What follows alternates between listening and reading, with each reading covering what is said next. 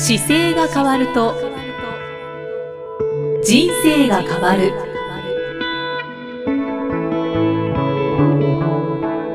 こんにちは生きみえです。この番組では中野生態東京青山の院長姿勢治療科中野孝明先生が人生が変わっていく成功する姿勢力についてお話ししていきます。中野先生今回もよろしくお願いします、はい、よろしくお願いします。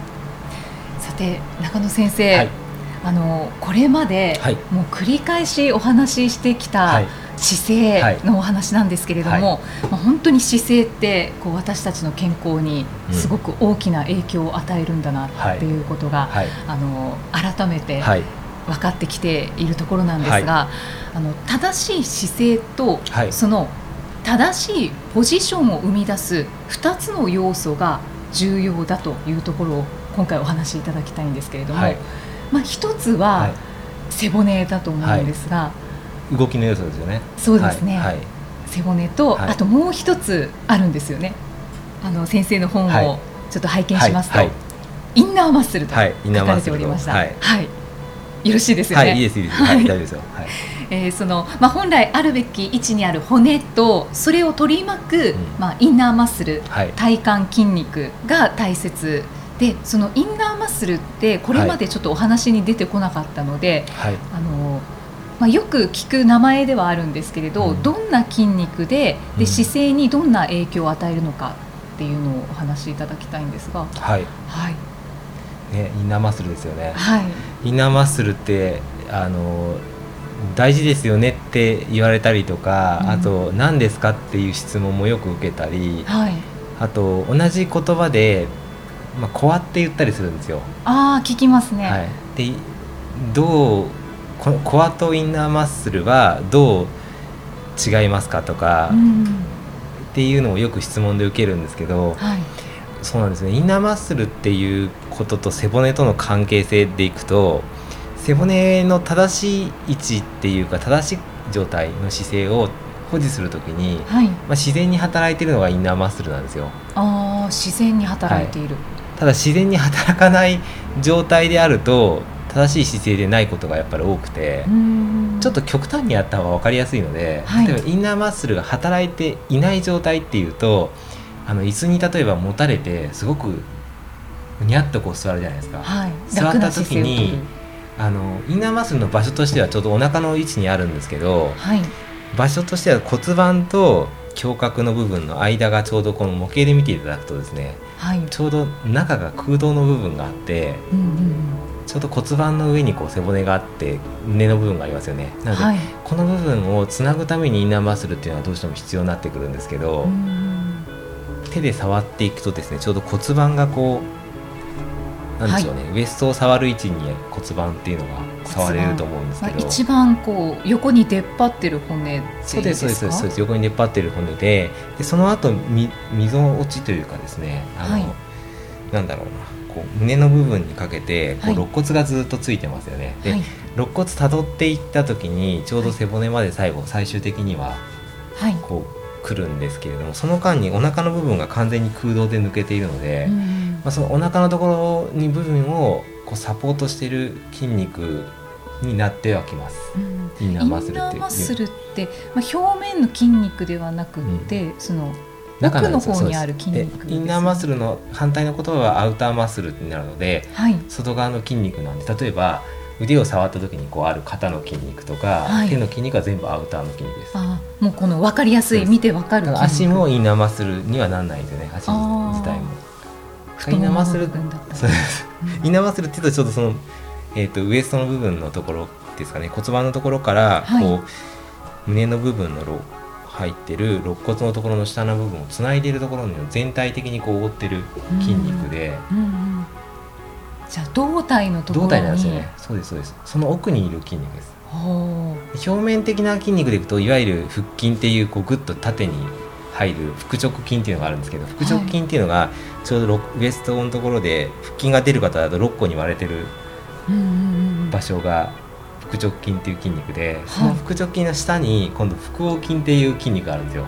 お腹を横にずっと取ってる筋肉で。それが背骨のところからお腹のところを横ずっと取り巻いてお腹のところにつながってる筋肉で。それを主にインナーマッスルっていう筋肉の時には指しますね。はい、あそうなんですね、はい、それがインナーマッスル。そうですね、コアと言われるもの。コアって言われるもので、うん、これがねいろんな概念によって言い方が全部変わってきちゃうんですよ。そうなんですか？でなんでかっていうと例えばえー、そうですね。日本の感覚で和の部分で話をすると丹田って言われている場所もいわゆるインナーマッスルの場所なんですよ。そうなんですね。あれはインナーマッスルを概念として捉えた時に、はい、丹田という感覚がこうあってお腹が座るような感じがしますよって言っているのもあれもインナーマッスルです。はあそのつながりがあるなんて。そうね。なので捉え方をこう全体で捉えてるのをインナーマッスルって言ってるのでそれをまあこうやって言い換えたりとかするのでぐちゃぐちゃにこうなってきやすいんですけど、ちょっとなんとなく分からなくなってきますね。でも外側の大きな筋肉じゃないのが全部インナーマッスルなんですよ。で、正しくさっきのちょっと続きでいくとですね姿勢をこう悪く座っていただいた時に、はい、お腹をこう触るとですねお腹が力が抜けていてみぞおちのところにこう指が入っちゃうじゃないですか、はいはい、でこれがインナーマッスルを使ってない状態です。ああ分かりやすいです。でコアも抜けてる状態です。ほうちょっと押しただけでうってきますよね、ね、腹も座ってない状態。で正しい座り方の部分でちょっと今座ってるので座っていただいた時に、はい、座骨をこう意識していただいて、はい、あのいつもの背伸びのようなポジションをちょっと上に引き上げるようにしていただくと、はい、お腹に少しこうテンションがかかってくるのが分かるかと思うんですよね。張りです張りがあるのが、はい、指で触った時にお腹がやっぱり抜けなくてさっきと違いますよね。そうですね腹圧がかかってる状態がありますよね、はい、ちょっとみそ落ちの部分を押してもう。っとはならない。そうです。これがあのいわゆるインナーマッスルが入ってる状態です。おでこの筋肉がないと実は体の姿勢って保持できないんですよ。あそうなんですね、はい。でこれが抜けてくるとあの例えばその状態でも背中を曲げてしまって背骨がこう曲がってくるともうお腹が使えなくなるのでお腹が抜けちゃいますね。もう一気にはい。そうす。るとそうすると体を全体的にこう筒のように保持することができなくなっている状態なんですよね。あもう今ので分かりました、ね、姿勢にすごく影響してるんだ っていうのが。で正しい位置に持ってきた時はこのインナーマッスルが自然に働くんですよね。ああそうですね、はい、でおへそのちょうどあたりにこう意識を持ってこようとした時に姿勢を起こしてくると、はい、おへそのやや下のところで丹田という場所があるんです。これ丹田という場所もですね場所じゃなくて実際感覚としてあるんですよね、はい、うん。あもう場所はここですよというものはじゃないんですよ、ね、特にないんですちょうどこの腰椎でいくと腰椎の4番目っていうのがちょっとウエストのこの骨が骨盤の骨があってその線上に丹田っていうかあの腰椎の4番っていうのが来るんですけど、その延長上に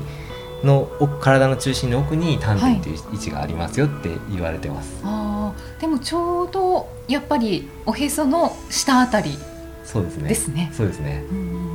でこれをピラティスだったりヨガだったりする時にこう呼吸をちょっと意識する時に、はい、下の方にこう呼吸を下ろしていくっていう動作があるんですけど、はい、胸で呼吸するわけじゃなくてお腹で呼吸をしましょうっていうふうに意識をするとこの意識が下がってきて、はい、ちょうど丹田の位置に意識を持ってこれるんですよね。腹式呼吸をするそうです。で胸で呼吸をしてると、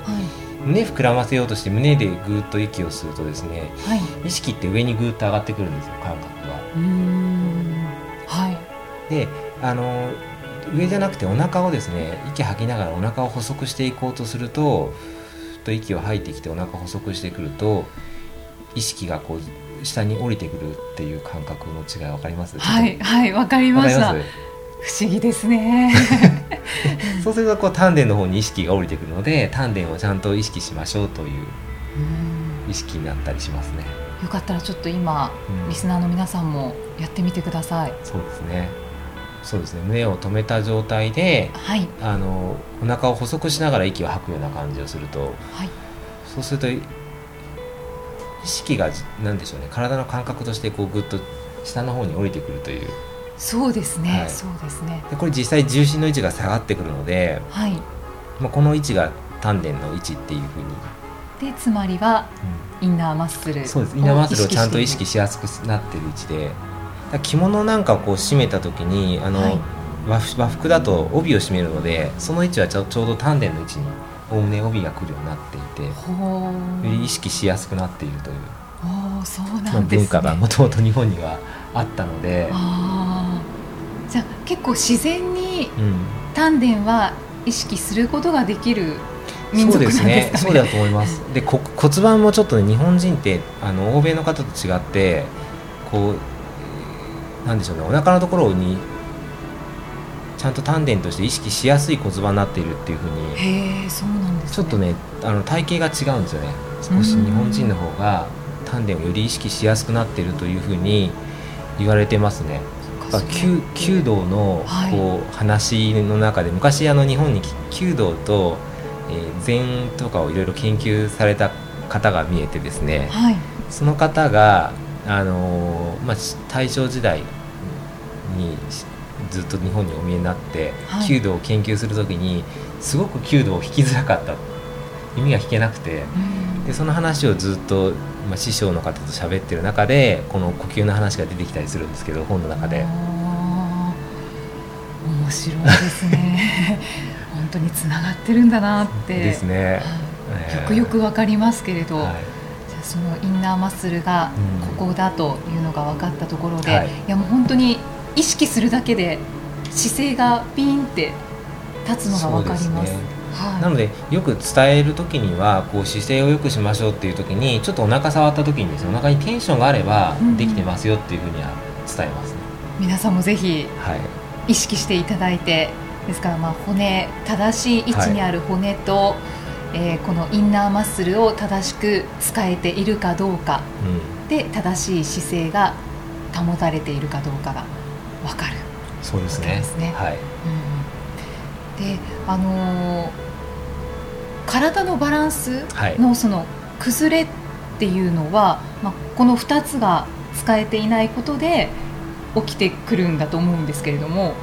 あの具体的にどんなことが起こるのかっていうのを教えていただけますか？体のバランスが崩れる時、はい、はい、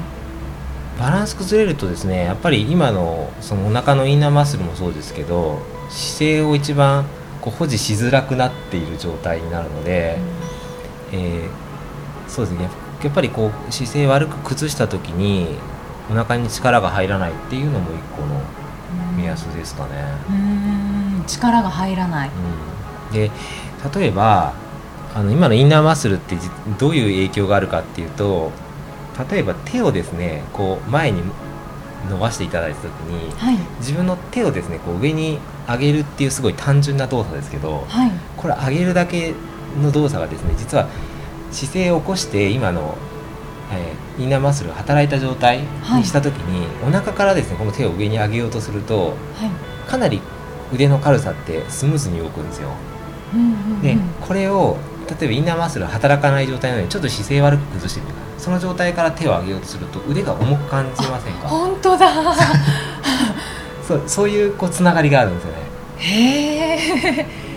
違いますね。これがねあの外の筋肉だけで何とかしようとするとお腹から使ってないので腕の筋肉だけで上げようとするんですよ。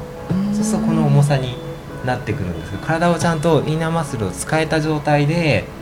上げれると実は重さって感じなくなるので。じゃあこれは足にも言えることですか？言えることです。言えることです。全部の。足が重いなって思ってる方はインナーマッスルが使えてないそうです。全部の全部の動作に対してその中心軸なので、はい、インナーマッスルっていう感覚が。そうすると軸で体を動かしてこようとすると今のインナーマッスルは必ず必要になってくるんですよ。姿勢が悪い方はなんか体が重いって感じたり、うん、あしますします。だるく感じたりとか、あのやる気が起きないっていうところに変わってきたりもしますけどね。あそうですね。気持ちの面でも、これはちょっとね話がずれちゃいますけど背骨に脳の中に背骨の一部背骨の中にこう脊髄神経っていうのは通っていて、はい、脳と直接リンクしているので、はい、背骨の状態によってこう体の状況が変わるっていうのは前お話ししたかもしれないですけど、はいはい、それとリンクして 同じようにだるく感じるっていうのにつながってきますね。そうですよね、はい、曲がっちゃうから頭からの指令もちょっとこう鈍くなるんですかね。そうですそうです。そのなんでしょうね。感情をやっぱり脳が捉えるんですよ。下向いてる時にはネガティブな発想を出そうとしますしま、はい、っすぐ前見て上見てる時にはポジティブなことを言おうとするのでなので第一印象で背中が曲がった方と、すごく姿勢いい方だったら、まあ、どちらに道聞こうかなと思った時に姿勢いい方に聞くじゃないですか聞きます、ね、あれと一緒でやっぱりこう姿勢だけでおおむねその方の性格がちょっと出てくるんですよね。かなりインナーマッスルって重要な部分なんだなっていうのが分かりました。はい、よかったです。はい、でインナーマッスルのお話って、はい、本当にまだまだ、はい、そうですね。いろんなお話ができると思いますので、はい、えー、また次回、はい、具体的にお話しいただければと思います。はい、ありがとうございます。えー、この番組では姿勢や体についてのご質問そしてご感想をお待ちしています。ご質問とともに年齢体重身長性別をご記入の上中野生態東京青山のホームページにありますお問い合わせフォームからお送りくださいでは中野先生、締めのお言葉をお願いします、はい、えー、体を見直す時間は人生を見直す時間である。中野先生今回もありがとうございました、はい、ありがとうございました。